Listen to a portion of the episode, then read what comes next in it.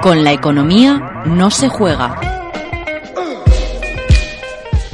Pues muy buenos días. Desde luego que con la gran economía no se juega, ¿eh? Aquí en Onda Inversión muchísimo menos, ¿eh? La verdad es que no se juega con la economía. Y lo vuelvo a decir, con la economía no se juega. Aquí estamos ya en una de las secciones más referentes, ¿no? Muy referentes, Enrique Sánchez. Buenos días. Más es, referente, ¿te ha gustado el término? Más referente. es una de las secciones más referentes Más de la radio española, Sí, sin sí, duda sin alguna, duda. porque la economía no es para jugar, no es jijijaja. No es jijijaja, desde luego que esto no es jijijaja y la economía mucho menos. ¿Qué tal has vivido esta semana de fama?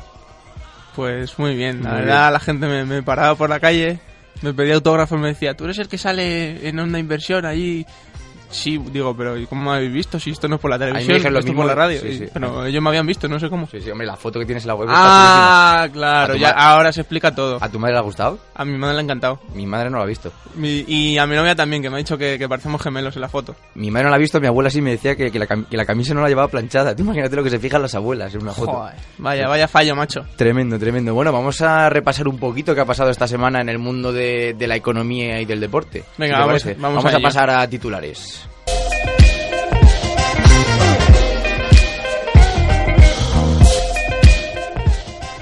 La jueza Laya procesa al Opera por la descapitalización del Betis.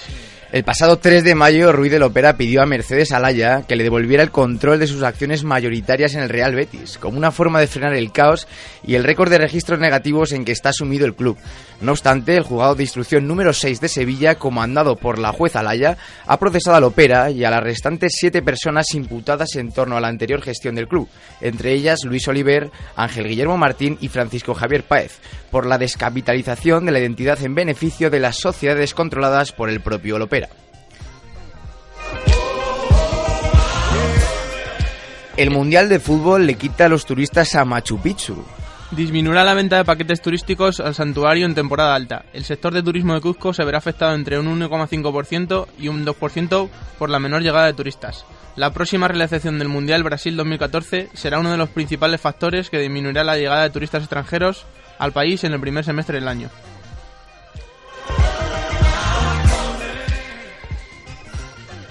Manuel Pellegrini es el segundo chileno mejor pagado del deporte mundial. El entrenador del actual campeón de la Premier League, el Manchester City, gana unos 9 millones de dólares anuales, siendo superado solo por Arturo Vidal. Pellegrini ocupa el decimotercer puesto de los directores técnicos del fútbol, con mejores ingresos durante esta temporada. Y ahora vamos a pasar qué está pasando, vamos a ver qué está pasando con la deuda del fútbol español, Quique, si te parece, ¿eh? es un tema, tema importante, ¿eh? Me parece bien. La verdad es que después de los, de los datos que nos dieron desde el CSD la semana pasada, hay que analizar estos datos con, con mucho, con mucho cuidado. Con ¿eh? mucho Por- ojo. Porque ellos son muy positivos, pero desde diferentes fuentes vemos que, que para nada hay que ser positivos con esta gran deuda que tiene el fútbol español. No, parece que hay una tendencia positiva buena, pero la deuda todavía sigue siendo muy grande. Pero es que eh, con estos datos que vamos a ver ahora mismo, yo creo que nos queda mucho, mucho tiempo para que el fútbol español vuelva a tener eh, datos positivos. Queda mucho camino por recorrer, sí, si te señor. parece, vamos a verlo. Adelante. Venga.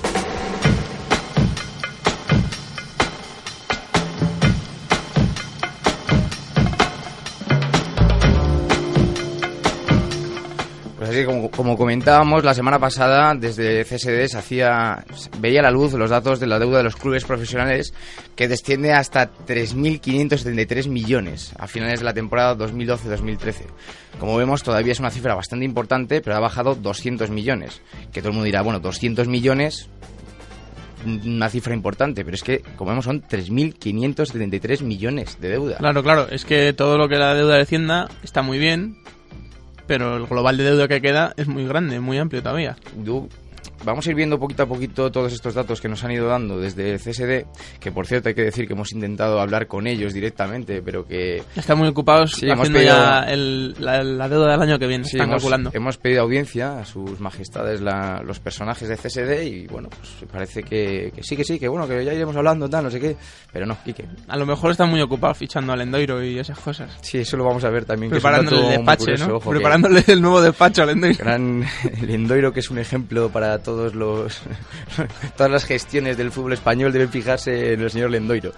Así que nada, si te parece, vamos a ver cómo, cómo, cómo ha funcionado este esta reunión que se juntó eh, junto al señor Miguel Cardenal y al señor eh, Fernando Puig, que es el la- que es el encargado de hacer esta inspección y Miguel Cardenal, pues como todo el mundo sabrá, es el presidente del Consejo Superior de Deportes. Sí, señor.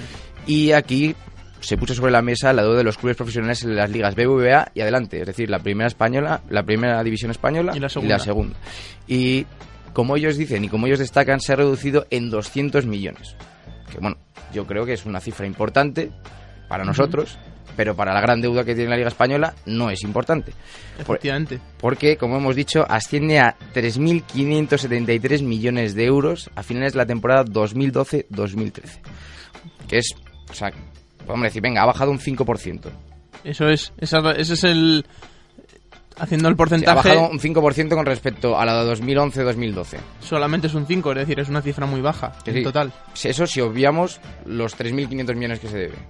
Pero es que sigue siendo muy gorda y muy preocupante. Ellos se muestran muy positivos. Eso es, son unos números muy preocupantes y aunque se ha intentado encontrar una senda de racionalidad y de buena gestión, parece que nadie ha sido capaz de seguir esta senda. O sea que Yo, yo lo que me sorprende sobre todo, y, y ya te lo he dicho a ti fuera de micrófonos, es lo positivo que se muestra todo el mundo con, con estos datos. Que es que se debe mucho dinero. sí, sí, se debe muchísimo dinero y la gente, pues para un año que ha salido bien de los últimos 10 años, Sí, que es, ya todo el mundo parece que, que vamos sí, que es que viento en popa a toda vela. ya te digo que es que Cardenal considera que está funcionando bien. Y como vamos a ver, mm, se muestra muy positivo. el trabajo que se está realizando está dando sus frutos y que ya no se puede hablar con carácter general de que los equipos españoles están en una mala situación económica.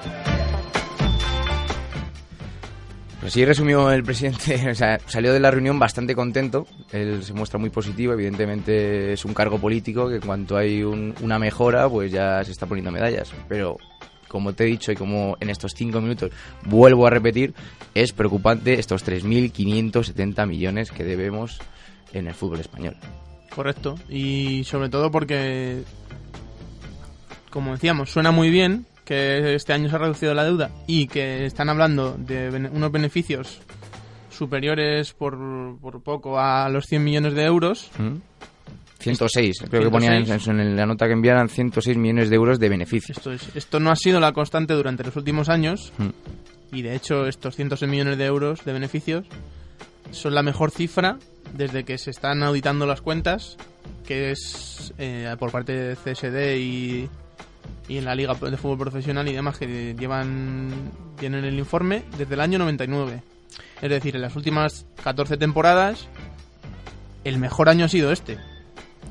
Sí, otro, otro dato que se apuntó de... a Y eso, que, y eso que no estamos en económicamente bollantes en, en general en la sociedad, digamos. sí, no, es que vamos. a mí, yo por por eso quería destacar este, porque teníamos otros temas en, en las manos, ¿no? Para, para llevar a cabo en este programa, pero quería destacarlo porque, sobre todo ahora que tenemos que hacer la declaración de Hacienda, que tenemos que, estamos todo el- todo el- aquí en Onda Inversión hablando siempre de, de, de la economía de la calle, de la gente, y el fútbol, que es una cosa que ahora mismo nos tiene a todos como locos, ¿no? Con, con el éxito que estamos teniendo, tenemos hoy la final de la Europa League con un equipo español, Sí, en la semana que viene dos equipos españoles en la final de, de la Champions, pero es que mm, nuestras arcas están complicadas. Efectivamente. Y, la- se- y yo creo que hay mucha mangancha. Aunque quiero apuntar que, que- que sí, que hay datos positivos. También se apuntó Miguel Cardenal que se habían di- disminuido los, gatos- los gastos en un 7%. Y esto se debía gracias a, que se han rebajado un poco los salarios, eh, ha habido amortizaciones, amortizaciones de traspasos de un 2,3%. Bueno, se están tomando medidas, pero yo creo que a lo mejor, eh, yo es mi opinión, que creo que deberíamos quedarnos eh, pensar o plantearnos quedarnos sin un mayor espectáculo y empezar a plantear que hay que pagar, que es que el fútbol español también tiene que pagar sus deudas. Claro, eso es. Habría que intentar hacer algo que es súper complicado, que sería un, un punto cero, con alcanzar un punto cero con esta deuda, pero claro, esto es- supondría hacer una especie de quiebra, como pasó en la Bundesliga hace unos años, en Sí. Alemania. No es que eso que Algo que sería imposible aquí, ahora mismo. Y es que se le debe dinero a todo el mundo, no solamente sería- sería se debe impensable- dinero de clubes a clubes, a otros clubes extranjeros, se debe a la seguridad social, se debe a Hacienda, a, las administraciones, se le debe a todo el mundo. Pero es que mm, es impensable porque el Consejo Superior de Deportes eh, yo creo que, que solo sale a la luz y, y cuando hay que dar datos positivos. Pero es que estos datos que están dando son positivos si obvias la carga y la mochila de deuda que tenemos. Claro, claro. Es que evidentemente son positivos comparados con la 2011 y 2012, que estamos volviendo a registros de la 2008. Vale, perfecto, muy bien, que es lo que pone en su informe. Pero es que se sigue debiendo mucho dinero y yo creo que como órgano político encargado de- del deporte español hay que tomar medidas. Sí, hay Porque que yo creo que- intentar que- tomar más medidas. Que evidentemente yo lo han tratado a muchos compañeros, hay una burbuja de fútbol. Sí. Una burbuja que, que se teme mucho estallar porque, como dicen, es un poco el chocolate, ¿no? De la plebe, como ellos lo llaman. Sobre todo, yo creo que hay. Ha habido un, un gasto muy grande durante muchos años de dirigentes que no han sabido gestionar bien el dinero. No como ocurre en otras ligas, como leíamos en un gran artículo en Hot Down de nuestro amigo Gonzalo Vázquez, Exacto. que decía que David Stern había intentado controlar que los malos gestores no gastasen demasiado. Que esos, esos límites salariales que hay, por ejemplo, en la NBA, Hmm. no son tanto para que haya eh, más igualdad, porque eso es imposible, Mm. sino para que los que no gestionan bien tengan la posibilidad de gastar menos. Yo y creo así la gestión sea más, más eficaz y, y gaste menos dinero. El, el caso de David Stern lo vamos a tratar, ya lo anunciamos en, en el Twitter de Onda Inversión. Y yo creo que deberían tomar ejemplo los dirigentes que tenemos aquí de nuestras ligas. Sé que es complicado porque, como veremos cuando tratemos este caso, es una liga cerrada. Correcto. Es una liga que, que, que- que permite mucho más el control de estos equipos, pero es que Eso aquí no es. existe ningún tipo de control. Efectivamente, Es que aquí, no hay nada de control. aquí hay dos gigantes. Bueno, parece que la Leti es el- la alternativa, pero es falso. O sea, como sí, pero económicamente no. como- por eso te digo que es la alternativa, pero es, yo creo que ha sido es un es un espejismo este año y yo soy de la teoría, espero equivocarme por el bien del espectáculo, pero creo que la Leti es un espejismo. A nivel, lo que dices tú, económico, porque ya se están planteando vender a su gran estrella para, para poder mantenerse. Sí, ya se está hablando de que Diego Costa, eh, hay un acuerdo entre Atlético de Madrid, Diego Costa y el Chelsea, Mm, y que según dice Sky Sports, mm. y que Diego Costa en torno a los 40 millones de euros saldría al Chelsea. Pero esto hay que explicarlo por el hecho de que, de que la Atleti necesita todos los años pues mm, vender a sus grandes estrellas para más o menos ser viable económicamente, porque la Atleti también tiene una Sí, gran señor. deuda. Es que la deuda del Madrid y el, y el Barça es bestial. Mm. ¿Qué pasa? Como está tan avalada y está tan tan permitida, porque les permite endeudarse tremendamente, pues Así ellos, es. ellos en vez de Porque tienen un gran patrimonio que les permite en vez de más. tener que vender a sus grandes estrellas, se permiten seguir comprando. Es que es, es algo... Esto es algo que, que se apuntaba también, se señalaba en el informe de- del CSD y aquí sí que hay que reconocerles algo y que es que toda esta deuda del fútbol, esto- estos más de 3.500 millones de euros, eh, estamos hablando de, de los datos agregados de todos los equipos. Sí. Es decir, hay algunos clubs en primera división y también en segunda división que tienen una gran parte, un gran porcentaje de esa deuda y que Es como inflan, hablábamos. inflan estos números, que son, como por ejemplo, Madrid y Barcelona, que, ¿Qué, tienen qué mucha porcentaje, en, ¿Cuál es el porcentaje que dieron? Que había siete clubes de primera división Sí, pero que es eh, aproximadamente el 74% que tenían en- el 74% de la deuda global Sí, de y a lo primera. mejor de si habláramos solo de Madrid y Barça, más del 50 no me quedo corto, ¿no? Algo menos o Sí, sí, puede que esté en torno al 50%, hablando un poco de memoria, lo que puede estar en manos de Madrid y Barcelona correcto. de toda esta deuda que estamos hablando. Y luego es que, también daban el dato de segunda. claro, en, la- en el dato de segunda, en el 83% del endeudamiento recae tan solo en 8, en ocho equipos. Eso es. Y Y, aquí- y aquí entran los dos equipos que comentábamos tú y yo, Madrid y Barça, que tienen sus filiales en segunda. Correcto. Y no solo eso, sino que clubes, por ejemplo, como Deportivo de La Coruña, hacen que aumente esta deuda. El Deportivo de La Coruña, que la temporada pasada está en primera división y este año está en segunda división, tiene unas deudas enormes que además Lendoiro gestiona si- perfectamente, ¿no? ni siquiera ni siquiera estaban bien auditadas. Claro. Y claro, este año cuando se han auditado bien correctamente y han salido a la luz, pues han Mm. aumentado este porcentaje de deuda. Que es otra cosa que, que comentaba Cardenal en, a la salida de esta reunión, que, que bueno, que había que a lo mejor han subido un poco las cifras porque había deudas que estaban mal auditadas, ¿no? Que había cosas que han salido debajo de la alfombra. Sí, ¿No? eso es. Correcto. Entonces, eh, bueno, pues... Entonces, entonces a mí, todo, a mí me quedan muchas preguntas. todo este control que han ido llevando los años anteriores Sí. no ha valido de nada. Es lo que, una de las cosas que me hubiera encantado, encantado preguntarle al señor cardenal, si, ya digo, si nos hubiera dado audiencia. Eh, ¿Qué pasa? Si seguimos tirando de la manta, vamos a encontrarnos cada vez más. O sea, que- o sea, han estado haciendo análisis y los balances financieros de los años anteriores, obviando una gran parte de la deuda. Correcto. Y eso me deja a mí la duda como diciendo, es que todavía puede haber más. Sí, O puede sea, nos vamos a encontrar se- que la, que la Se supone que ya no, que ya se han puesto serios y que por eso ha entrado el, el CSD, pero no, pero no lo sabemos a 100% Pero es que, seguros. bueno, pues sí, a ver, señor Miguel Cardenal y gente del Consejo Superior de Deportes, si el próximo día nos dais audiencia. Yo creo que un día se pasarán por aquí y- Bueno, y, no lo, con- y no lo con- contarán más a con fondo. que ellos, entre ¿no? en directo y nos resuelva todas estas grandes dudas, que Sí. yo creo que también la audiencia, la gente que nos esté escuchando, se está quedando con muchas dudas. Nosotros estamos dando los datos que dieron en este informe. Estamos intentando Correcto. no liarnos muchos con las cifras, pero es que también me sorprende mucho que a la salida de esta, de esta reunión destaque que España, junto a Alemania, está incluida por la UEFA co- como un país con equilibrio financiero. Bueno, pues que parece... a- Yo también tengo una pregunta, Sí, ¿no? sí, y que, lo, Sí. y que lo destacaba por encima de, de Inglaterra e Italia, cosa Sí. que, bueno, que quizás sea cierta este año, que este año se ha gestionado mejor el- las, las finanzas del fútbol español Hmm. respecto a Inglaterra y a, la, y a Italia, pero compararse con Alemania me parece una temeridad. Sí, pero es que además dices equilibrio financiero. Equilibrio financiero y debes 3.570 Claro. millones de euros. Eso es un equilibrio estupendamente. Equilibrios financieros por primera vez en muchos años, bueno, vale, pero, pero no te puedes comparar con el caso alemán. Ellos tuvieron un, un fresh start, que suelen decir en inglés, Hmm. un empezar de cero, ¿Mm? cuando tuvo esa quiebra esa quiebra de las televisiones de, de Alemania y, y a partir de ahí lo han hecho todo bien poniendo los clubs que sean eh, de los socios Mm. que siempre sea la mayoría de los socios Mm.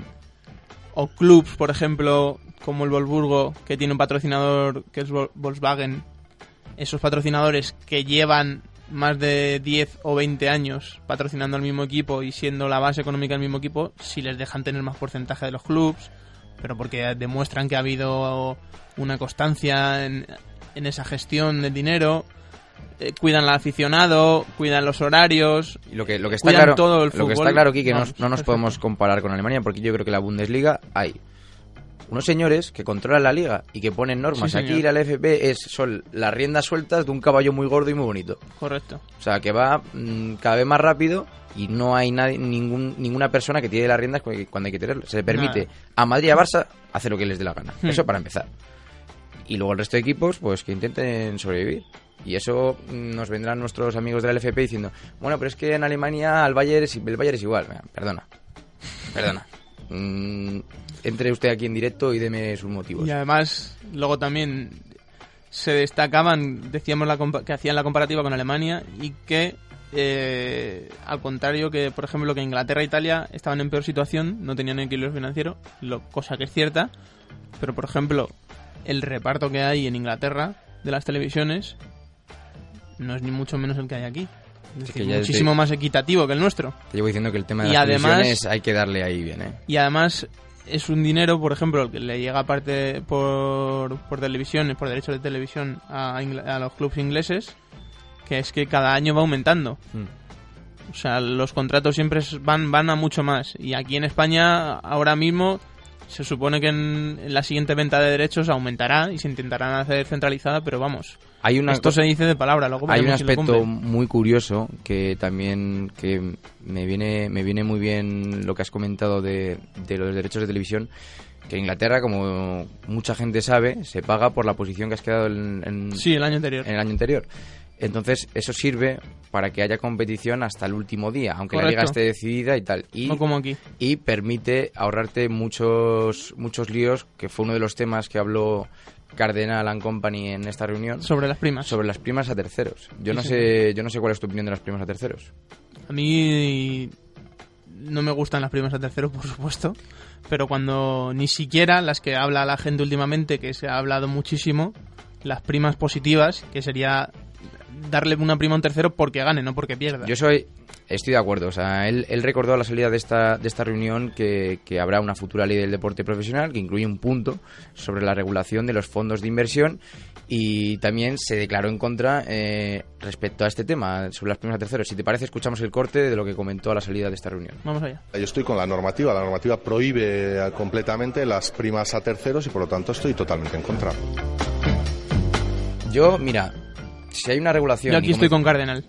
Tú estás en contra completamente. Sí. Yo, que alguien te pague o primar a alguien por ganar, para mí me parece que no desvirtúa para nada la competición. Pero, como comento, si, si buscáramos métodos de que la gente estuviera motivada hasta el último día de, de- Sí, de la liga, Sería mucho mejor, más fácil. te y ahorras si- este no haría de, fácil, de conflictos y de efectivamente. problemas. No haría falta ninguna prima positiva a terceros, porque ya con la luchar por la posición significaría luchar por, por dinero. Sí, entonces yo lo que te digo, yo en vez de sacar tantas normativas, tantas leyes, tantas... Vamos a crear una competición que sea pura competición, porque hay veces ya que con el negocio del fútbol eh, se olvidan de que esto es deporte, que sea desde el partido número uno, desde la jornada número uno hasta la última jornada, que haya competición y te ahorras de poner normativas y leyes. ¿Qué pasa? Que eso da mucho más trabajo.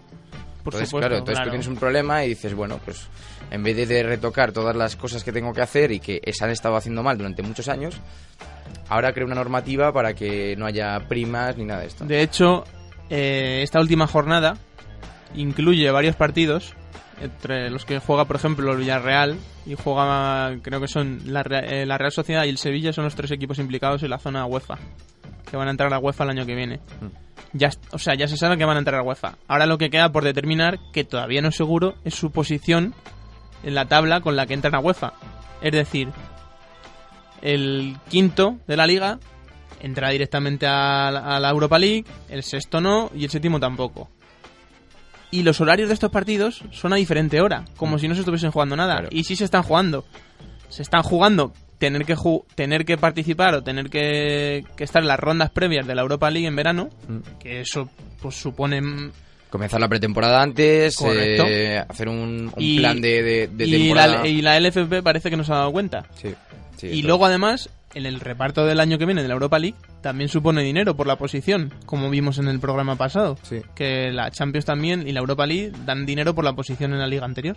Pero aquí nada, aquí en España no, no nos preocupamos de ya te esto. digo, es, es sacar normativas para, para que la gente siga motivada hasta el final. Bueno, o que, que no se dejen primar. O sea, se, se, se crean normativas para que tú no te dejes primar.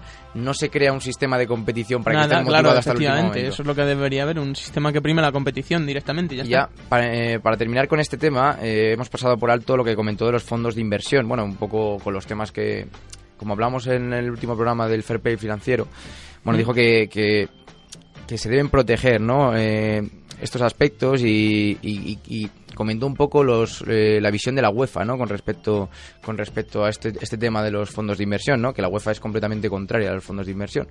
Entonces, eh, yo no sé, Kike, que, cuál es tu postura respecto a los fondos de inversión.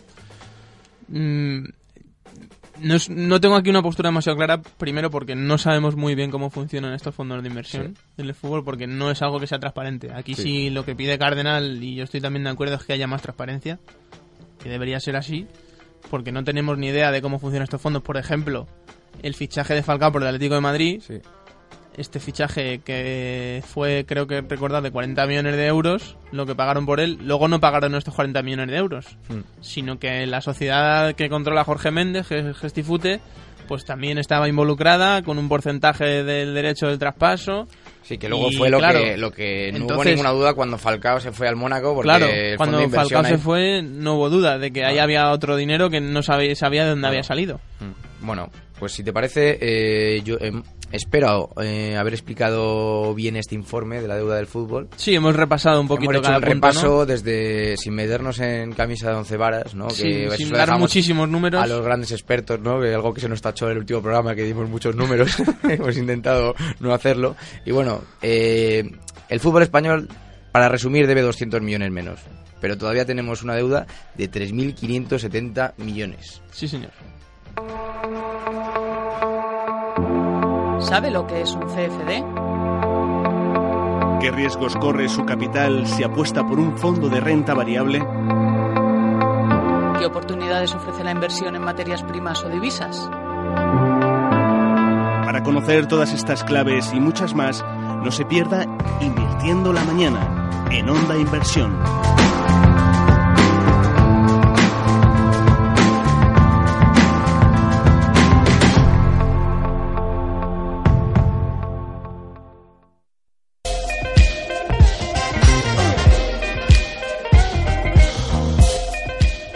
Hemos terminado de analizar esa deuda del fútbol español y, y ya para terminar, terminamos con la guinda del programa, esas apuestas que nos trae nuestro compañero Sergio García. ¿Qué tal, Sergio? ¿Cómo estás? Buenas, ¿cómo estamos?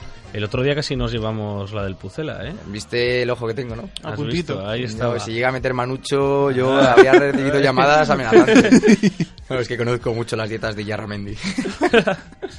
A 3,9, nada menos. Se pagaba el Pucela o el empate, la doble oportunidad. Es que estaba muy bien pagado. Había, dinero, avisamos que ahí había dinero. Sí, ayer era- esa, ese- esa era la clave. Bueno, vamos a pasar a las, a las apuestas que tenemos esta semana. Vamos a empezar por baloncesto con la NBA, que estamos a punto de llegar ya a las finales de conferencia. Por ejemplo, San Antonio y Miami, que van 3 a 1 ganando sus eliminatorias. Recordamos que tienen que ganar una más para clasificarse y claramente son los favoritos y se paga prácticamente nada. Fíjate lo que te voy a decir. A 1,01 y a 1,005. Es decir, que necesitas apostar 1.000 euros, por ejemplo, a que Miami pasa la eliminatoria Sí. para ganar un solo euro. Pero también te digo una cosa, que gana el Está partido- barata la final de conferencia, está, entonces, Está, ¿no? está muy Sí. barata porque yo lo veo muy claro por parte de San Antonio y por parte de Miami. Si lo ves claro, pues puede ser un fondo de inversión a cuatro días que te da un 0,05%. Yo lo veo, yo lo veo claro. Lo que pasa es que en la NBA hay un dato muy curioso y lo digo así. Se paga muy bien eh, la victoria del visitante. Se paga muy bien. Pasa es que ahora ya con la NBA, con- cuando están las rondas, las rondas así, ya es complicado apostar. Pero por ejemplo, el primer partido, yo por ejemplo el primer partido apostaría siempre por el visitante. Eso se paga muy bien. Y puede bien. pasar. Ahí te lo Pues, dejo. las otras eliminatorias que se van algo más ajustadas, 3-2. Por ejemplo, que Oklahoma gana la eliminatoria y pasa contra Los Ángeles Clippers a 1,22, que es una cuota ya para pensársela o para combinarla con otras cositas. Y muy parecida a 1,23, que Indiana eh, clasifica ante los Washington Wizards. ¿Te fías de mí? Me fío de ti. Haz una combinada que Clippers y Oklahoma llega al séptimo y que pase Indiana. Combina eso.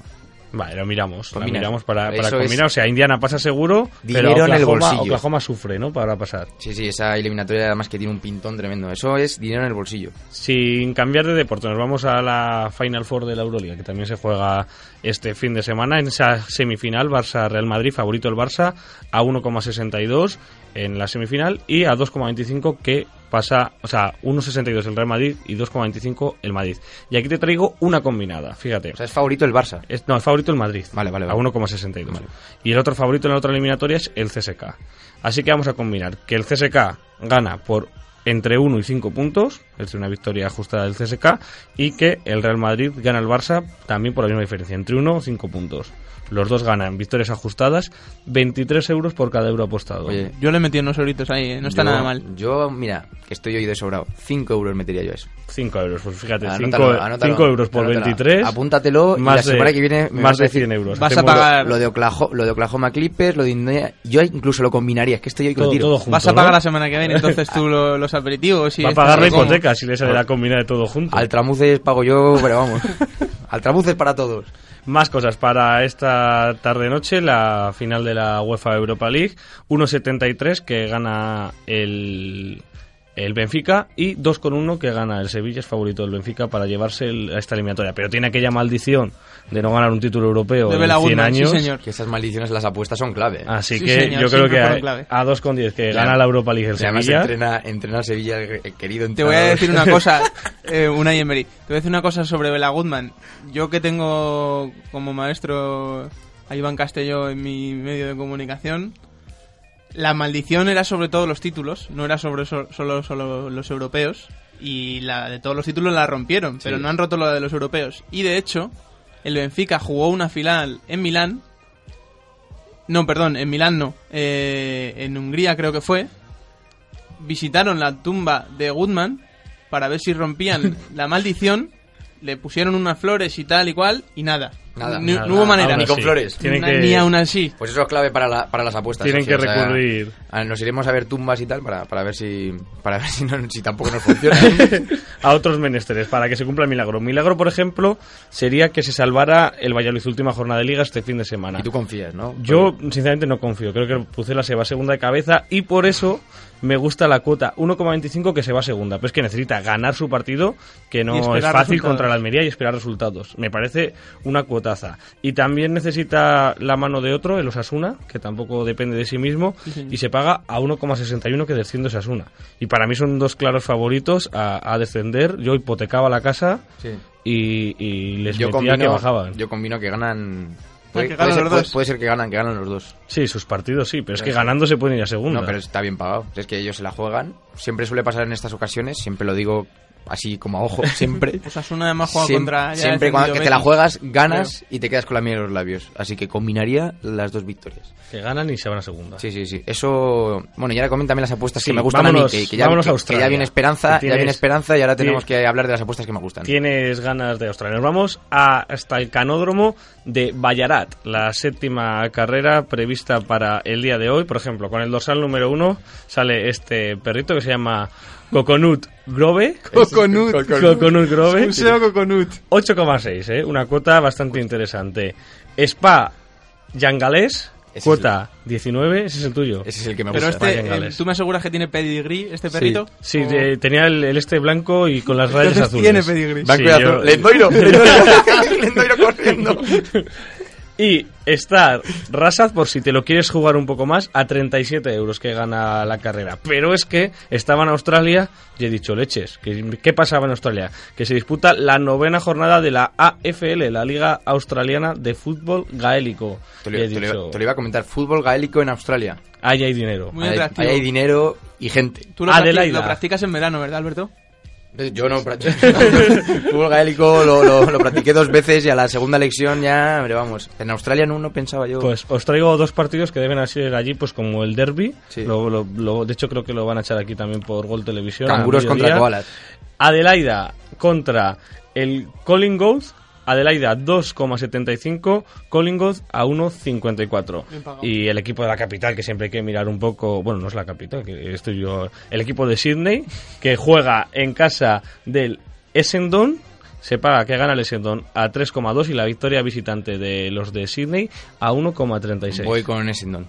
¿Tú? Con Essendon. Yo con Sydney, siempre fui que- más de Sydney. Fuiste- de Sydney. Hay que, hay que confiar. Grandes momentos que nos ha dado el Bueno, equipo de pues, Sydney. De Estaremos fútbol atentos sobre todo a esos, a esos, esas carreras de galgos que nos gustan tanto. Yo desde que. Misión Imposible 2 al- pasó por Sydney soy de Sydney. Eres de Sydney te quedaste con el Me quedé con esa escena de con Tom el- Cruise por allí y tal y cual y ya espectacular. está. Yo me quedé más con, ¿cómo se llama? Halle Berry, ¿no? Natal Sí. Halle Berry, ¿te suena? También. Pues yo me quedé con esa imagen. Creo que no salía en esa película, pero vale. Bueno, pues Bueno, nada, chicos, me voy al, al canódromo de Ballarat, que si no, con Oye, el Lat igual no me entero muy bien de los, ponte los un canes. poquito de crema, que ahí pega el sol. He estado, he estado yo tres veces y siempre me he puesto rojo. Y llévate unas galletitas para perro, está, para ir para alimentándoles. Bueno, pues hasta aquí el programa de Con la economía no se juega y nos vemos, Quique, Sergio, la semana que viene, ¿vale? Estupendo. Estaros ahí atentos. Hasta luego.